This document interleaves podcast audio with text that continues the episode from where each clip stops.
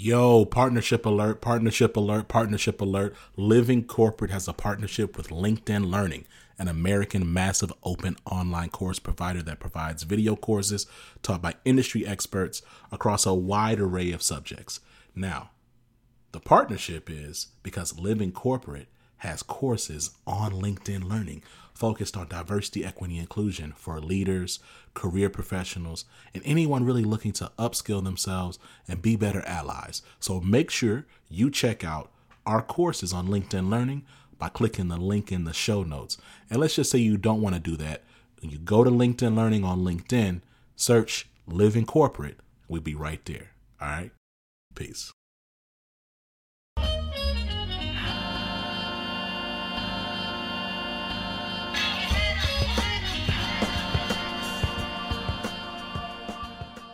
Welcome to the break room, everybody. we have a good time in the green room, which is the space before we log on. So, mm-hmm. um, we're happy to be back with you all. This is the break room um, do you hear echo? Because I hear myself. Uh, nope, I hear you loud and clear. Okay, maybe I'm just a little too loud. Um, You're excited. That's awesome. I, I am. Um, I will introduce myself. I am Dr. Nikki Coleman, a licensed psychologist in the state of Texas, um, and I am one of four co-hosts. And I'm happy to be here this evening with. Hey y'all, Dr. Brian Dixon back uh, with President Obama as well. Uh, he says, "How uh, how you like me now?" Okay. oh, um, and so I am a child and adolescent uh, psychiatrist here in the great state of Texas with uh, Dr. Nikki, and I'm super pleased to be back. Yes. So, if you are new to the break room, um, first of all, welcome. We're excited to have you with us. And the break room is a podcast by Black mental health professionals for Black professionals with a mission to remind you that you matter, that you are valuable, and that your wellness and joy are a priority for liberation. So we talk about all things black, all things mental health, all things work here in the break room. Um, and we sort of have a flow that we like to use. So we'll uh, kick it over to Brian in just a little bit, and he's going to get us started off with the tea because you got to have a hot drink in the break uh, room. Uh, you know it. you know it. I'm really excited to have this conversation too tonight about the team. Um, and then uh, today's episode is about uh, frontline workers and mental health. Brian started us off in the conversation last week in talking about frontline workers and sort of how do we think about them, who they are, what are some of the challenges that face, they, they face. And we want to drill down a little bit deeper um, tonight and talk more about mental health and resources and supports that they can uh, tap into. And then we'll close up tonight. Um, we always end with the last nerve. Mm-hmm. Sometimes you just got to get it off your chest. Um, and I, you know, I feel like I have been doing a lot of the last nerves. It's because I, yeah, you're so spirited. Uh, you always come correct. So we we love your last nerves. so we'll wrap up with that at the end. So that'll be how we use our time tonight. Um, so with that, Brian, why don't you sort of give us the tea? Yeah, so um, uh, it's been a little bit of a time that has passed, but I want to set it up for you, and then I can't wait to hear your thoughts on this, Dr. Nikki. So um, there was a um, a post I think on Facebook uh, a while back uh, from some of our white friends who said that when they take a shower, they don't actually wash their legs, and it made it its way to Black Twitter, and Black Twitter had its way with it, y'all. And uh, to uh, so then fast forward, um, the question came up about washcloths, and uh, the the question was, do white people use washcloths? And uh, Black Twitter, being Black Twitter, was like, y'all, you have to use your, you, you have to use a, wa- a, washcloth. That is just that is just good hygiene. And so I wanted to bring that because it's still uh, it's a debate that's still going on on Twitter, uh, and I wanted to hear your thoughts on that because I, I think I may be one of the out, outliers. So I wanted to hear your thoughts on that, Dr. Nikki. Yeah, so I do remember. So there's a um, uh, online comedian uh, that goes by KevOnStage, and I remember him commenting about the post about not washing your legs. I remember having lots of conversation like the bath, the shower, whatever it is, it's for the whole body. It's not just for a part. I don't. I was very confused by that. Um, but this latest development about washcloths, I'm very, I'm I'm baffled. Um, it explains some things because uh, I've gone to Airbnbs and or Mm-hmm. um, stayed with friends or something like that, white friends, Mm-hmm. and they've not given me a washcloth, and that, that I'm always like. I got this hand towel, and I have used the whole hand towel to. Mm-hmm. Oh my gosh. Really? It's quite cumbersome because what am I gonna do? Just put raw soap on my body? Yes, you can raw. Yes, this is one time you can raw dog the soap. Just put it on there and just rinse it off. Just rinse it off. That's all you got to do. Yeah. no, I will be in there with that whole whole hand towel, soapy, heavy, and wet. But I'm gonna use a cloth on this body. Otherwise, okay. So here's here's my thinking, mm-hmm. and everybody knows this, or everybody probably of a certain age. There used to be a time, and you and I are of that certain age, where you may go over to someone's house and we didn't have liquid soap, we didn't have pump soap. That's you true. had that bar soap when you went to the bathroom to wash your hands. You used a bar soap on the sink. Yeah. And sometimes that bar soap would be dirty and crusty. Yeah, that's true. You know that's true. That- So why would I ex- not extend the same logic to my body? You see why I need that middle? I need. I gotcha. I need that middle. I gotcha. I, I, for me, it, it's more. Um, uh, sometimes my skin gets really dry and I get really ashy really easily. And so uh, when I use a, a washcloth or a loofah, it it really kind of abrades my skin. I don't know if I'm just scrubbing too hard and trying to get the dirt off. I don't know. And so yeah, I talked to a dermatologist friend uh, that was a black dermatologist, which is like a unicorn. And she was like, "Hey, especially if you are at risk for dry skin or eczema, take it easy on the washcloths. Um, uh, and it, and if you do, you so take it easy. yeah, yeah. No, not not on you. You see, take it easy.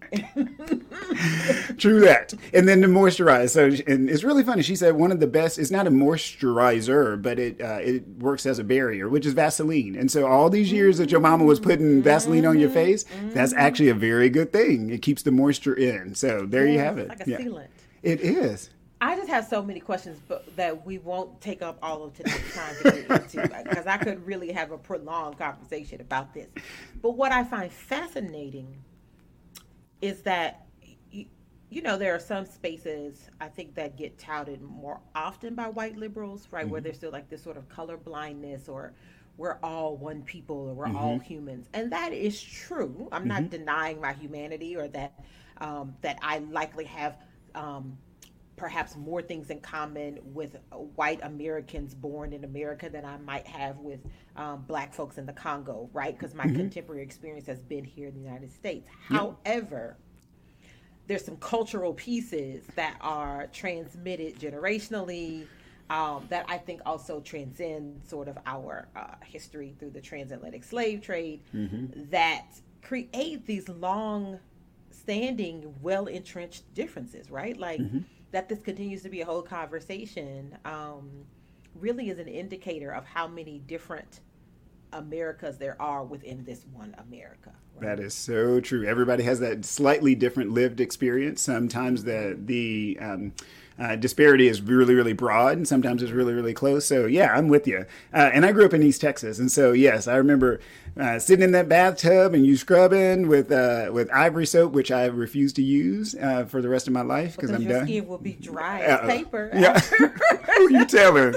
Ooh, child. So yeah, we we are super happy that y'all are here tonight, and we hope you appreciated that tea because, uh, and I don't know that it's going to be going anywhere anytime soon. So uh, if you have white friends, uh, ask them about it. See what they say. to my white friends, get a wash rag. get a change your life. Just Get one. And you know what? I'm gonna say this to you, Brian. She said, "Take it easy." You know, you can use baby white cloths, like hmm. you know the towels they make for babies are mm-hmm. much softer. They're terry cloth. They're gentler. So Oh, that's very pleasant. I like yeah, that. it is. It is. Yeah. So that that's that would be my interpretation to take it easy. Uh, yeah. but thank you for that. We um we know that we live in a time in a context in which there is onslaught after onslaught of violence and tragedy and hate and just heaviness. So the the more that we can bring levity into, oh, look at this. Thank you, Jennifer. Bamboo washcloths are super soft. Going to Amazon after this. Steph okay. Thank you. I'm going to get me some bamboo washcloths. Um, but I think you know us being able to do the tea on a regular basis is a wonderful way for us to remember like joy is important and, and levity is important, and there's a space for for that um, otherwise sort of what's the point right amen amen and that's one of the uh, the primary roles that the break room serves at work right it gives you a break from all of the other stuff that's going on so we're, we're super happy to be here yeah so last week, Brian, you were with us. Um, thank you. You held it down solo dolo, as they say. Okay. Um, so we appreciate that. Um, to talk about sort of frontline workers. And so I wonder if you just want to maybe give us a little bit of recap for those folks that maybe weren't able to see last week's episode. Yeah, absolutely. So um, last week uh, we talked about the research uh, behind frontline workers, who they were, and uh, some of the percentages of um, uh, of what they made up in our workforce. Um, and just to recap, so essential workers are those folks who work in industries that are essential to the critical infrastructure viability of a country. So your food service workers, um, your your farm workers, uh, a lot of your um, hospital workers, that sort of thing. And so, if those are your essential workers, then your frontline workers are the folks, or your essential workers who have to do it in person, meaning they can't dial it in from home. Uh, there's no way to work from home. And so, uh, keep in mind that these are the folks who uh, truly, truly are um, um, the first line of defense in hospitals and grocery stores, um, gas stations, because they help keep our society going. And I, uh, one of the things about the pandemic um, that I think was a moment or opportunity for us as a country was to really have a deep reckoning with how important our frontline workers are. Um, so I work in a um, in a hospital setting, and I do training, corporate training. And one of the things I like to talk about with folks when we start talking about this idea of inclusion is that you are among the most well paid, um, well credentialed folks in the institution. However, the minute custodial services stops, the minute the um, uh, CNAs stop working, like the minute those people are the the cafeteria stops, right? The cook stop. The minute the shuttle buses stop, like when those folks shut down, the whole thing is shut down. You don't get to do your higher skilled um, elevated sort of work if those folks are not present, showing up and keeping the, the bus going. And I think that's sort of a concept that people would agree with, but the pandemic, I think, helped really bring that to the forefront. Um, mm-hmm. And I think we actually had a missed opportunity to really rethink about how we value, um, treat, compensate, Preach. care for. Mm-hmm. Um, and really reflect value of for those frontline workers because we continue to sort of go along with what I would call sort of this toxic capitalistic attitude of like give it to me now figure it out right? That's your job to figure it out not the fact that we are sort of all in this together i mm-hmm. remember mm-hmm. um, when when we were saying that uh, in the early days of the pandemic Mm-hmm. Yeah, we started off uh, being very collegial uh, and supporting each other with the heroes thing, and so that was one of the it, that was one of the sleights of hand that I didn't even catch at the time because I was very much um, uh, my heart was open and I was very much hey let's be teamwork and uh, and I would hear about uh, the folks in New York walking to the hospital and hearing the pots banging mm-hmm. right and we call them heroes healthcare heroes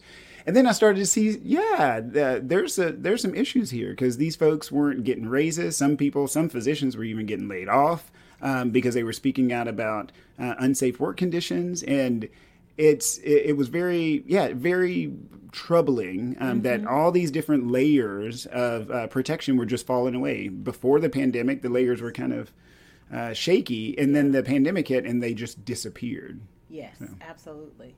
I, the, I think the other thing is um, the the reason why we wanted to have this conversation too is recognizing that uh, we assume that most of our um, audience through this living corporate platform are folks that are pretty educated and credentialed and likely in um, professional um, level positions, and we know for um, I want to probably say the vast majority of Black and Brown folks in this country many of us are the one of one mm-hmm. or one of a handful, right? Which means on the other side of that, we are also embedded uh, or come from families and communities in which there are a great representation of frontline workers, right? Like these are Absolutely. people that we know, maybe even um, our our parents, right, or mm-hmm. grandparents, right? Um, and I, I remember I have a cousin that um, works at a sporting goods store, and my mom telling me um, what I thought was earlier than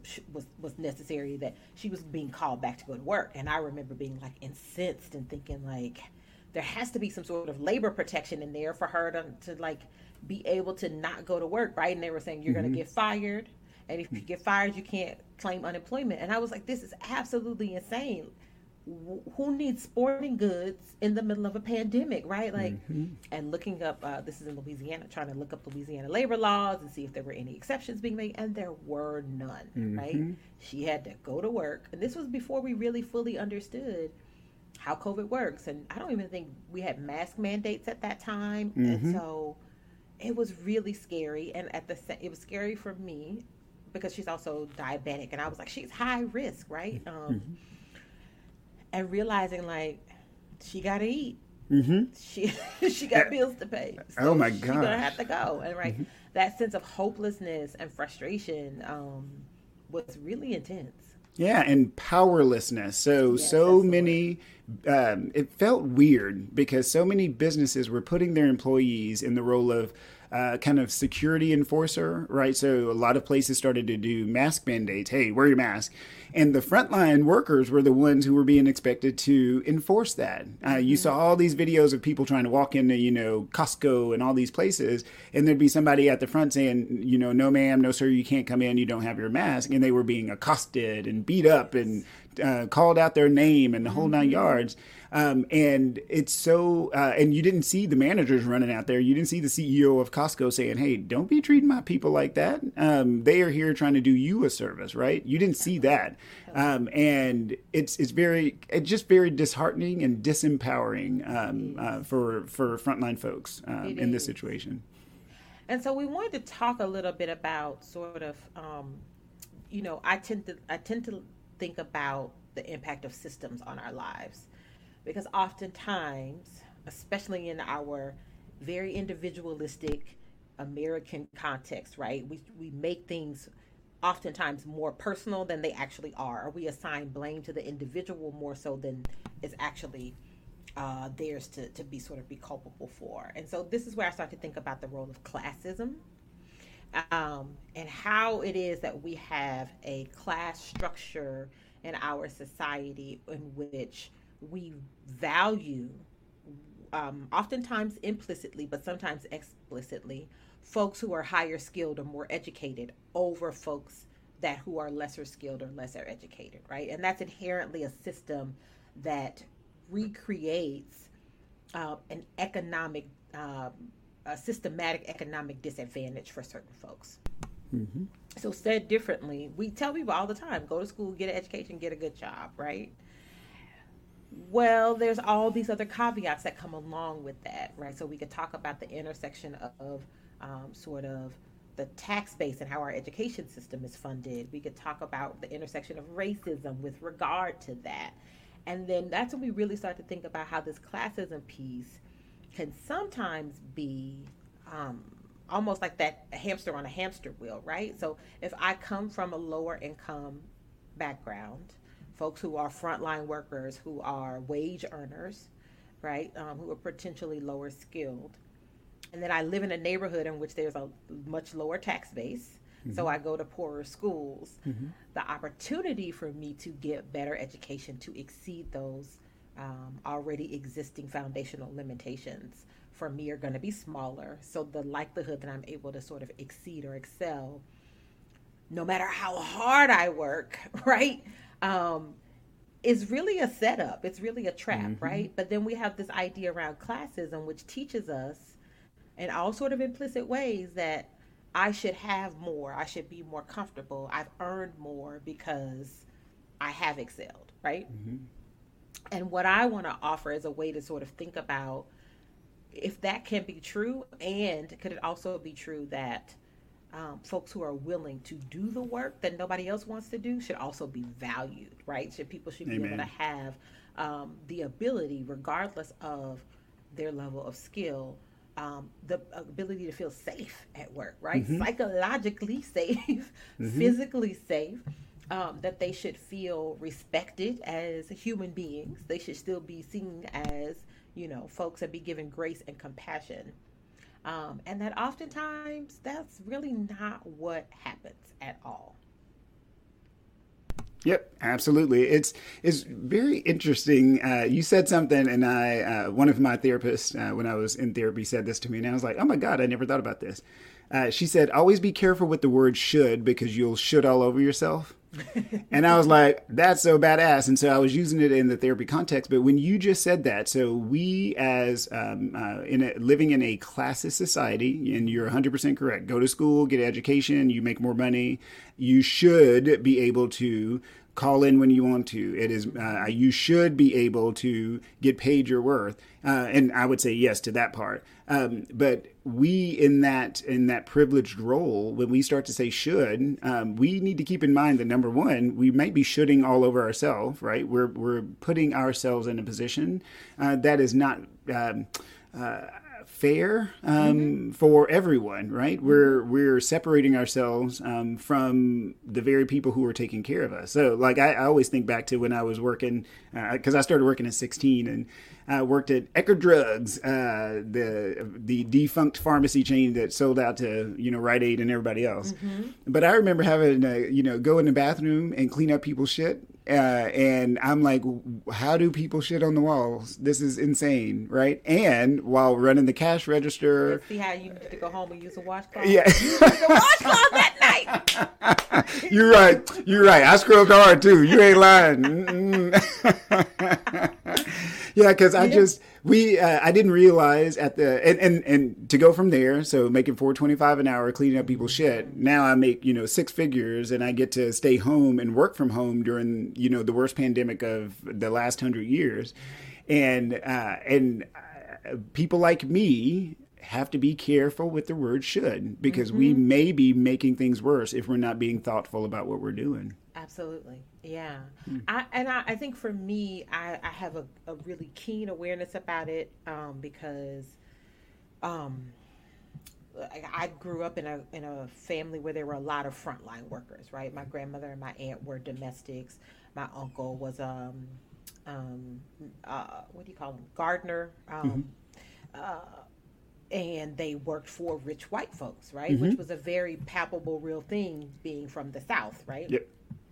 And my mother um, is the only one of her siblings to be college educated, right? So that I have a really close relationship to folks who have to show if you don't work, you don't eat, right? Mm-hmm. Like you don't get that check. Your yep. hours are short, your check is short. Yep. And so I, I think I've grown up with a really um, real awareness of that. I got my first job at age 16. I worked at um, United Artists, which doesn't even exist anymore. United Artists. It sounds fancy. oh yeah, yeah. I've heard of that. Mm-hmm. We were fancy. Our uniforms used to be a white, a button-down bow tie, and black vest. Okay. It was, it was fancy. Um, so I've been on the receiving end of people believing they can treat you like you are not a human being mm-hmm. because you are in a service position. Yep. Um, and then I've you know been educated myself, right? And now I live in a very middle class context, mm-hmm. um, and my child lives in a world where her worldview about class and money is so particularly skewed. I'm like, I have gone very, very wrong in the opposite way, right? Um, at the same time, I don't want to have to go to show up to work, right? Like mm-hmm. I don't want to clean toilets, right? Mm-hmm. Um, and I don't know that there are people that genuinely love doing that, mm-hmm. um, but there are people who still have the right and access to their humanity in mm-hmm. doing that, right? Mm-hmm. So if so said differently, if I'm not willing to do it, I don't get to look down on the people that are. Right? I agree. I think that's perfect. Um, yes, uh, everybody. Uh, there's a quote, and I'm going to get it wrong. Um, uh, and it's by Mencius, a very uh, old uh, philosopher, Chinese philosopher, and he basically said that um, without countrymen, there would be none to feed the citymen. Without citymen, there would be none to rule the countrymen. So the idea is that everybody is dependent on everyone else. Mm-hmm. Nobody is better than anybody else, yeah. right? Yeah. And um, and each side has an obligation to not only do their damn job, but also to make sure that the other side is cared for. And I love what you said: safety, respect. Yeah. I think those are those basic tenets go really, really far. Yes. So, so the other piece that comes along with that that I also think about relevant to the break room, especially, is around sort of mental health and um, being a frontline worker or, or, mental health and being a wage earner, right? Like, mm-hmm. um, you you could go to therapy because you schedule it out in your calendar, right? Mm-hmm. And you're like, I'm going to be out for this hour. yep, and don't bother me. And don't yeah. bother yeah. me, right? if you work, and this has become, I think for me, it became um, way more salient for me when I became a single parent. Like if I were a single parent that was a frontline worker, I I don't know how people make that work. I honestly don't. And as single parent in the way that I am, right, that my extended family or people that I would be able to trust her with, they live four hours away at a minimum, right? We mm-hmm. have mm-hmm family is what I call it, right? Friends that we've made mm-hmm. family here. But those are people that come in, you know, for me to have a night out or mm-hmm. um, some time here or there or when there's an emergency. But if I worked um, in the gas station, right? If I had mm-hmm. an overnight shift at the gas station, I can't bring my baby there. Yep. How does that work, right? And so mm-hmm. we have this really fraught system that's set up to really limit the opportunity to, for, for people to have full sort of balanced whole lives mm-hmm. right um, and so in a time and thinking about being in the pandemic where we all had high anxiety right we were all fearful where's the time for them to be able to say i'm going to go talk to a therapist about how i'm struggling with this job right mm-hmm. i'm going to choose to do that versus stay here and work some overtime or mm-hmm. make this extra money um, so the so there their stresses are compounded, right, mm-hmm. in, in different ways than than those of us that work in a different sort of proximity to to whiteness um, mm-hmm. and and and sort of racial oppression. Mm-hmm. The proximity to class oppression though creates a different level of stress. Mm-hmm. But then you don't have the resources or time to be able to sort of attend to that. Mm-mm. And, and uh, now that I think about it, uh, thinking about y'all's uh, bamboo washcloths uh, from earlier, we actually probably made it even worse because everybody went online at the same time, right? And we started ordering food and groceries and order oh, everything. Yeah. Yes. And somebody had to deliver those things in a time that we didn't know where the virus was coming from, if it was aerosolized. And yeah, I mean, yeah we we will be dealing with the fallout of how we treated each other for decades to yes, come. I agree.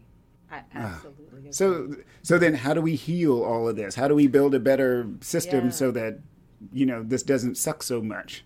So I think uh, for a couple of things come to mind. One is um, one is long term, and one is I think we have to continue to have ongoing conversations just about um, a livable wage for folks, right? And and how to compensate people.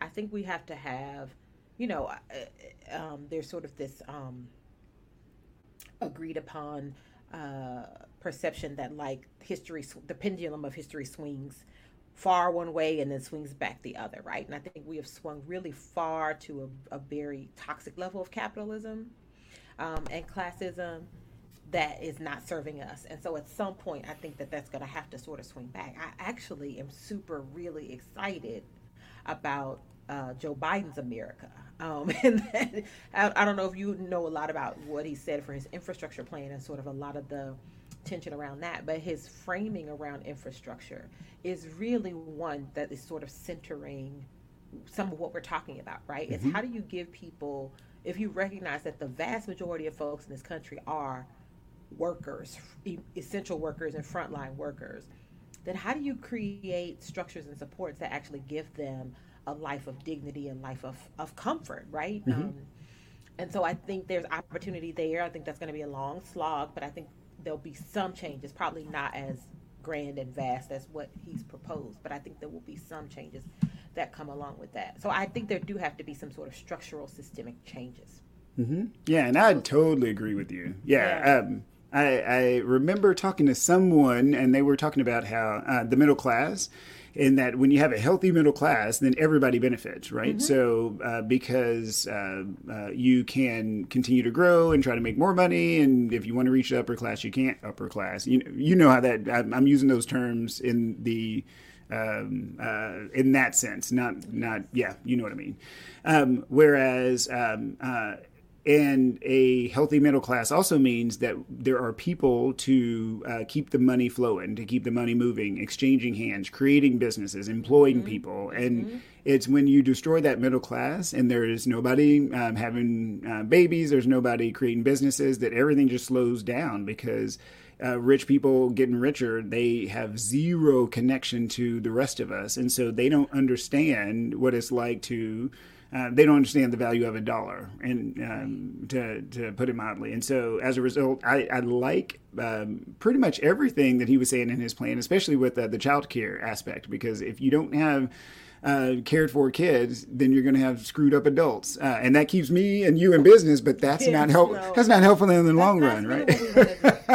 it's really, it's really not. No. Um, and not to, to, the level of severity. I think that's the other thing that's important to mention, right? We talked about the stress on compounded stress that oftentimes folks in lower SESs will experience, or lower SES should, will experience more chronicity or severe mm-hmm. mental health issues because there isn't access to mental health care. There isn't, and in addition to the uh, sort of day in day out stressful situation of trying to make ends meet, right? Try mm-hmm. to try to make a dollar out of fifteen cents. Mm-hmm. Um, and so I think those are like the long term solutions. I think in the short term, though, I do think um, we have individual responsibility to sort of check our internalized classism, right?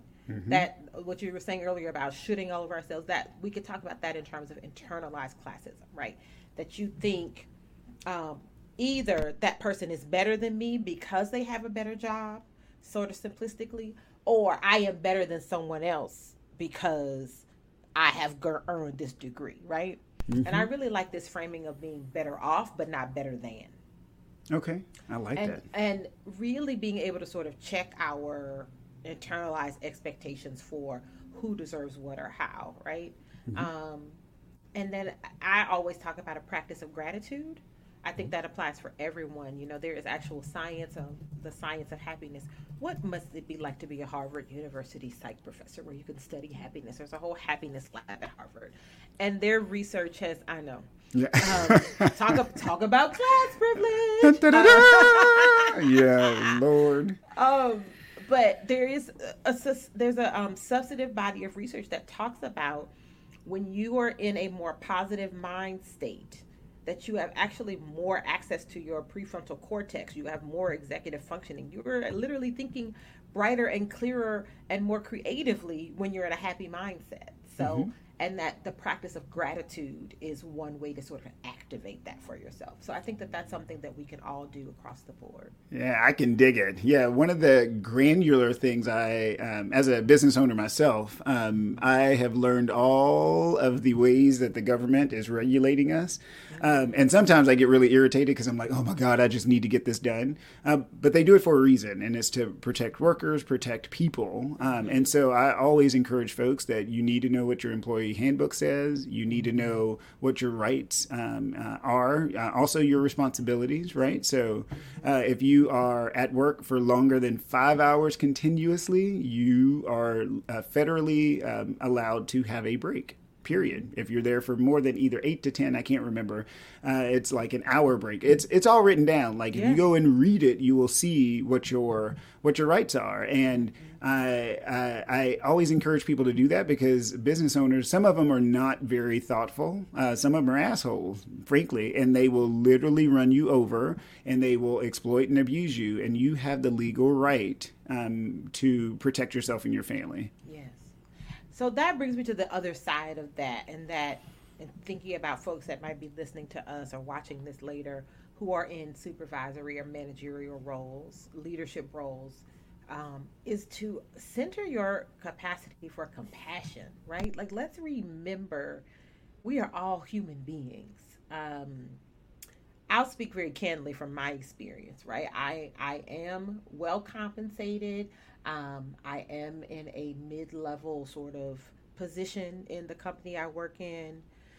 And you remember, uh, Brian, we were without power here mm-hmm. in the great state of Texas in the middle of one of the most frigid um, ice storms we've had in some some ex- extensive history. Mm-hmm. And many people were without power, and many people were without water. Mm-hmm. And as that began to come back online, folks that I work with were sort of like, let's get back to it, right? Like nothing had happened. and I was like, I'm traumatized. I'm going to be real honest. I am traumatized. My, it took at least 24 to 36 hours for my body to actually calm down from being so stressed. One, trying to preserve heat. All of the, you know, I'm trying to care for me, my daughter, the dog in a mm-hmm. home with no electricity. We didn't have a gas stove, no running water. Um, and I needed a minute, right? Mm-hmm. But the expectation was to sort of keep rolling with it. Um, I heard today, unfortunately, there was another mass shooting yesterday in San Jose. Mm-hmm. With the transit authority there. And so I heard part of the press conference this morning um, or, or earlier today. And some of the representatives, the upper representatives from the company, were saying, if you um, need a moment, take your time or take a break, take time out to cry when you come to work. And I'm like, how about people just not have to come to work? Like, Correct. If there's been a mass shooting at your place of business, that should be one day. At least one day. At least one day. Lord have mercy. So, so I'm saying these are the these are things that can happen most immediately, right? I don't know a company with more than 50 employees that doesn't have some sort of DEI mission or focus, right? You want to mm-hmm. talk about diversity, equity, and inclusion. Mm-hmm. Treating your employees with compassion, attending to the mental health of folks, recognizing that in acute or crisis situations, you actually have a lot of power to give people a moment to breathe, mm-hmm. to to access people's humanity and honor that. Mm-hmm. You would get a lot more out of those employees mm-hmm. they would be a lot stronger sense of engagement and belongingness. Absolutely. So, managers and supervisors help create the culture at work. And if you want a toxic culture, ignore your employees, run them into the ground. That's how you create a toxic culture. If you want to create a culture of acceptance and inclusion, then you have to make space for it. I love that. Make space uh, and center your compassion. Amen. Dr. Nikki, amen. mm. I think that I, I, really think it doesn't have to be rocket science, right? It mm-hmm. can be little simple things mm-hmm. that can really go a very long way. Mm-hmm. Um, and then the other thing that I wanted to sort of talk about is it's not always easy to find. I'm not. I don't want to be um, sort of uh, Pollyanna-ish, but there are increasing numbers of foundations that will offer vouchers or help subsidize um, mental health counseling for folks. Um, I know actually Taraji P. Henson has a foundation that is doing that. There's another one that is not coming to mind right now. Um, and then there are providers that may take a sliding scale. Um, you may be able to get services through um, your state Medicaid, depending on what state you are in. And so I want to just say that for folks who are our frontline workers, who um, perhaps um, are in lower social economic statuses, that doesn't mean you don't have access or right to mental health care, mm-hmm. right? And that um, the sooner you go in for support and therapy, actually, the less time you have to actually spend in therapy. Um, yep. And so it is much better to ask for help and figure out ways to get help sooner rather than later. Mm-hmm. And there's also a rising increase in sort of these, um, not sort of, in uh, telehealth platforms. I know there's um, BetterHelp and there's Talkspace um, which may be more accessible or affordable for folks. Mm-hmm. But I want to sort of continue to normalize um, the the acceptability of going to mental health counseling and therapy because of stress. We've become so normalized to being in a constant state of stress and overwhelm and disregard and disrespected in our society that I think people take for granted that it does have an impact on your mental well being. Amen. And I want to encourage you to realize no, that doesn't actually have to be the case. Mm-hmm. Amen. And one of the one of the most powerful things I've done for my mental health, um, because this has just been the most stressful fucking year ever. Um, mm-hmm. And one thing that I've done is I've made sure to vote um, mm-hmm. because there's something about putting my digits in that thing, and then I put that ballot in the computer, and I've uh, it feels like I've done something. And we had a run up, runoff up here in Fort Worth, and I voted again. So uh, Nice. and so I'm I encourage y'all to do that because at the end of the day, the reason why we don't have the funds in the mental health uh, network and the mental health infrastructure is because other people don't put it as a priority. So we have to put in the people who put it as a priority. So you have to vote for those candidates that are saying mental health is important. Um, and before uh, you bring the tea, Dr. Nikki, uh, when you said when you were talking about the, um, the ice apocalypse thing that happened in Texas, I was thinking about it the other day. And if you've ever seen Frozen, the movie, uh, there's a part where Have I? I have Oh. a nine year old. Let it go. I've seen Frozen. I have Yeah. seen it more times than you. Yeah, I don't know about that because uh, shoot, uh, trust me, the the cold never bothered me anyway. It did this time, right? yes, it did. But it, it, it in that movie, you'll remember there was a part where where um, Anna got hit with the ice and her Mm-hmm. heart started freezing. And I kid you not, after that, it I don't even know that I'm still warm enough. Like Yeah. That was so traumatic for me, that whole entire thing. And I'm still trying to figure out how to forgive the um, the jerks who caused it. I don't know if I can. Like I, need to. I yeah. just do not. Because there okay. were people that lost their lives. over uh, uh, I think if, I haven't confirmed this, but I saw a post where they said there uh, it it is likely that over 700 people died from that, which just blows my mind. In the United States of America, right? Mm. We're supposed to be the fucking flagship country of the world. We're supposed to be where any dream is possible. You too can make it, right? And people die because we don't invest in the infrastructure to keep the electricity going in a winter storm. And that, it's really that simple. Somebody with a lot of money have des- has decided I don't want to give up some of my lot of money to make sure that people don't die. I just don't want to, so you can't make me. Yep. And I just uh, it's a, it hurts my heart. Like I just, I can't. Oh, It does. And, and so that's why I say that we are, I think we are in a state of toxic capitalism, right? It has swung too far. I, I do think that folks like um, Jeff Bezos and um, the, uh, what's the other man's name? Uh, Bill Gates? The child Eon Flux. Oh. I call the child Eon Flux, but I don't even know how to pronounce the child's name. yeah, the, Tesla, guy. man Yeah, Elon and Musk. Bill Gates. Yeah. Yes. And right, to me, it is disgusting that they can have that much money and have it be sort of socially sanctioned that they get to hide behind it and not pay taxes. Yep. Yet I know that I pay mine every uh, who you telling? Oh my God! Don't even get me started. right? So we there needs those are but those are longer term infrastructure sort of things. But but I I do like to stay in a space of hope and dreaming and imagining of a, of a world where things are more balanced because I do think that we could have a greater sense of collective happiness, collective state of wellness if we had a more balanced um, uh, structure that allowed people to live lives of dignity and decency. Um, and, so- absolutely have the money to be able to do it. Amen. So uh, apparently, your last nerve tonight is going to be flowers and rainbows and happiness and No, but I wanted to put that out there so folks know that Oh, okay. I have a balance, right? Like, and, and quite honestly, part of why I get so passionate and I get so angry about the things that I get angry about is Mm-hmm. because I am such a soft-hearted person. Like, it, I'm, I am. This is this is a moment of vulnerability. I am a child who there was this uh, cartoon movie. Um, no, actually, I think it was a made-for-television movie based on the story of the Hunchback of Notre, Notre Dame, Notre Dame, um, that came on when I was a child, and I cried so hard, Brian. My mother turned it off. She was like, "You are literally making yourself sick." Like, mm-hmm. and I was like, "But why are they so mean to him? And he's just a man." And like, I was like full body heaving, crying, and she was like, mm-hmm. "Go take a bath. Let's calm you down." so I I, feel it. things deeply, um, mm-hmm. but I want to get on my last nerve and cuss a motherfucker. Mm, preach. So as we have mentioned, we live in the state of Texas. I can't call it a great state of Texas.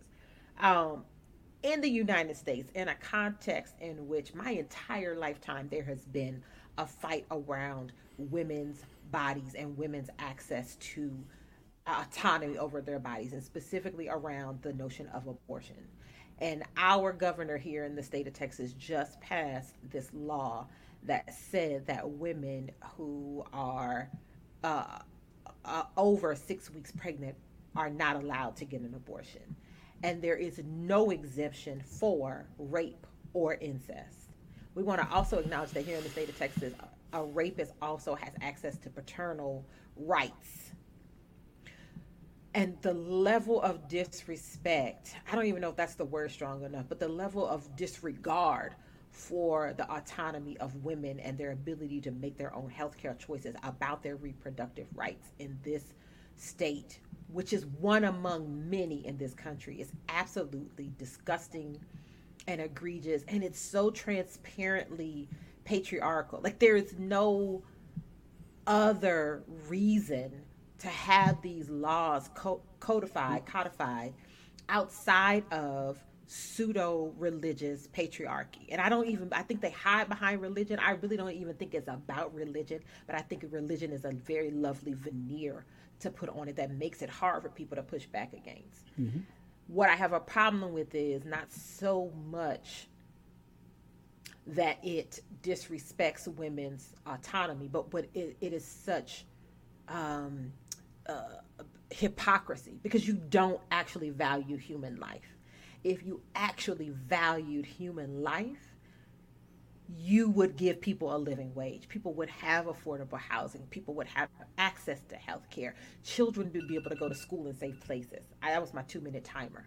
So, the other layer here is that uh, what has made this particular particular bill so interesting is that he's also empowered private citizens to sue healthcare providers who provide abortions.